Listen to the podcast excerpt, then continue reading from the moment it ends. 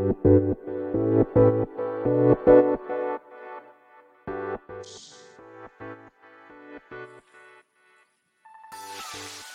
い、始まりました。本を読んでは、独り言ラジオ。私、変な髪型をしたポンコツ薬剤師こと、町田和俊でございます。はい、というわけでですね、今日も読んだんだか読んでいないんだか、積んだんだか積んでいないんだか、といった本たちの中からですね、一冊紹介して、ゆるーりと語っていきたいと思います。本日お届けいたします本は、父が息子に語る壮大かつ圧倒的に面白い哲学の書。えー、こちら、スコット・ハーショビッツ著、えー、ニタチ・エイジ役となっておりますけれども、こちらが、えー、ダイヤモンド社からですね、2023年11月28日、第1釣り発行となっております。はい。では、いつものようにですね、えー、本書と、本書とつかこの本と出会ったきっかけ、えー、本書の内容を紹介し、最後、独り言という3部構成でいきたいと思います。はい。では、まずきっかけですけれどもね。きっかけはですね、えー、行きつけの本屋さんであります、まあ、桑畑書店さんで、まあ、出会っちゃった系の本ですね。はい。まあ、桑畑書店さんにはですね、なんか欲しい本があると、えー、自分のお小遣いの中からですね、えー、本を、まあ、注文して、まあ、そこで購入するんですね。はい。まあ、大体 Facebook のメッセンジャーですか？で、まあ、桑畑さんにですね、何々と何々と何々の注文お願いしますって言ってですね。で、まあ、そんなやり取りをしているんですけども、まあ、当然買いに行くときにですね、まあ、本棚というか、まあ、書棚を眺めるわけですね。で、そこにはですね、まあ、桑畑さんが、ま、セレクトした本たちが、まあ、並んでいるわけなんですけど、まあ、そこでこれ出会っちゃったんですよ。もうだって哲学の書っていう時点で、もうなんか魅力、もう私にとってはですね、魅力的ですし、あと父が息子に語るっていうのもね、いいなって思いますし、あとこの分厚さですね。はい。なんか分厚い本ってなんかいいんですよね。何なんですかね？分厚い本ってなんかこうそそられるんですよね はい。なので、こ購入したという感じでございます。なんでこれは注文したわけじゃなくって、そこにあった本を購入したという感じでございます。はい。まあそんな、えー、本書でございますが、まあ内容紹介に行きたいと思います。まずは帯ですね。帯ですが、えー、まず表紙側の帯にはこのような文言が書かれております。哲学の教養が一気に身につく、すごい思考実験、哲学問題の連続に、ページを、これは操る、タグるか操る、え手が止まらないと。えイエール×オックスフォード卒の、え異彩教授が放つ前代未聞の哲学ツアー。え世界18カ国で続々観光。世界的ベストセラー。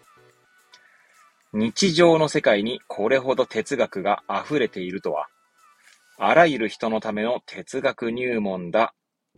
斎藤公平氏絶賛とあります。では、背表紙ですね。背表紙側の帯の文言には、えー、このように書かれております。今世紀最重要の教養。哲学を身につける。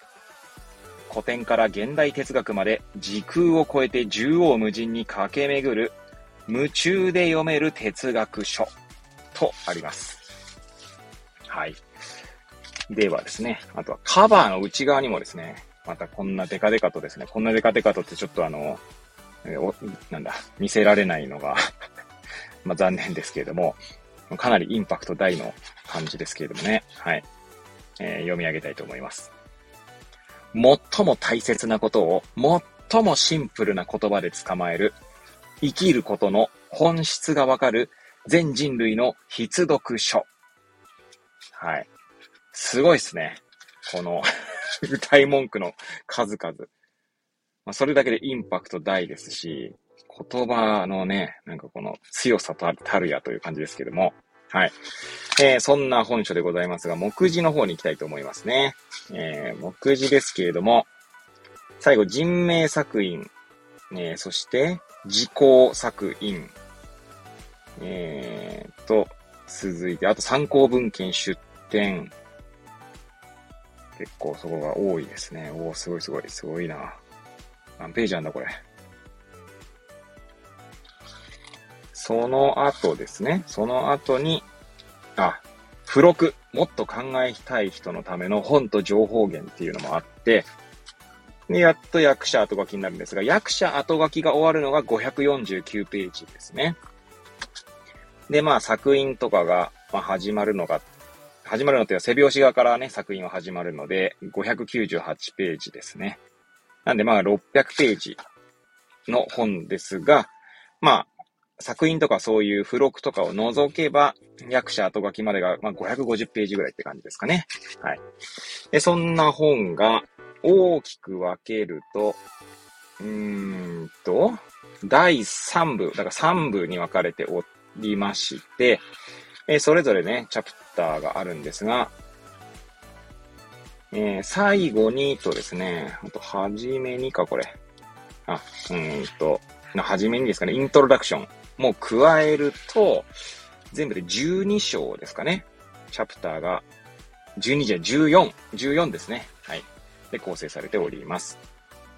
で、細かい見出しが多いので、うん、タイトルとかだけ紹介したいと思います。まず、第1部とかっていうののタイトルだけね、最初に紹介します。えー、その前にイントロダクションですかね。まあ、大きな柱だけ紹介しますね。えイントロダクションは考える技術とあります。えそして第1部、道徳を理解する。第2部、自分を理解する。第3部、世界を理解する。そして最後に、え哲学者の育て方とあります。はい。では、チャプター一つ一つタイトルを紹介していきたいと思います。まず第1部はチャプターの1から5までですね。はい。えチャプター1、権利。わがままを言う権利はないのかチャプター2、復讐。やられたらやり返すは平等かチャプター3、お仕置きは哲学的に正当か。チャプター4、権威。親は子供に命令できるか。チャプター5、言葉。言ってはいけない言葉は言ってはいけないのか。えー、そしてですね、第2部がチャプター6とチャプター7で構成されております。2つだけですね。えー、チャプター6、男女。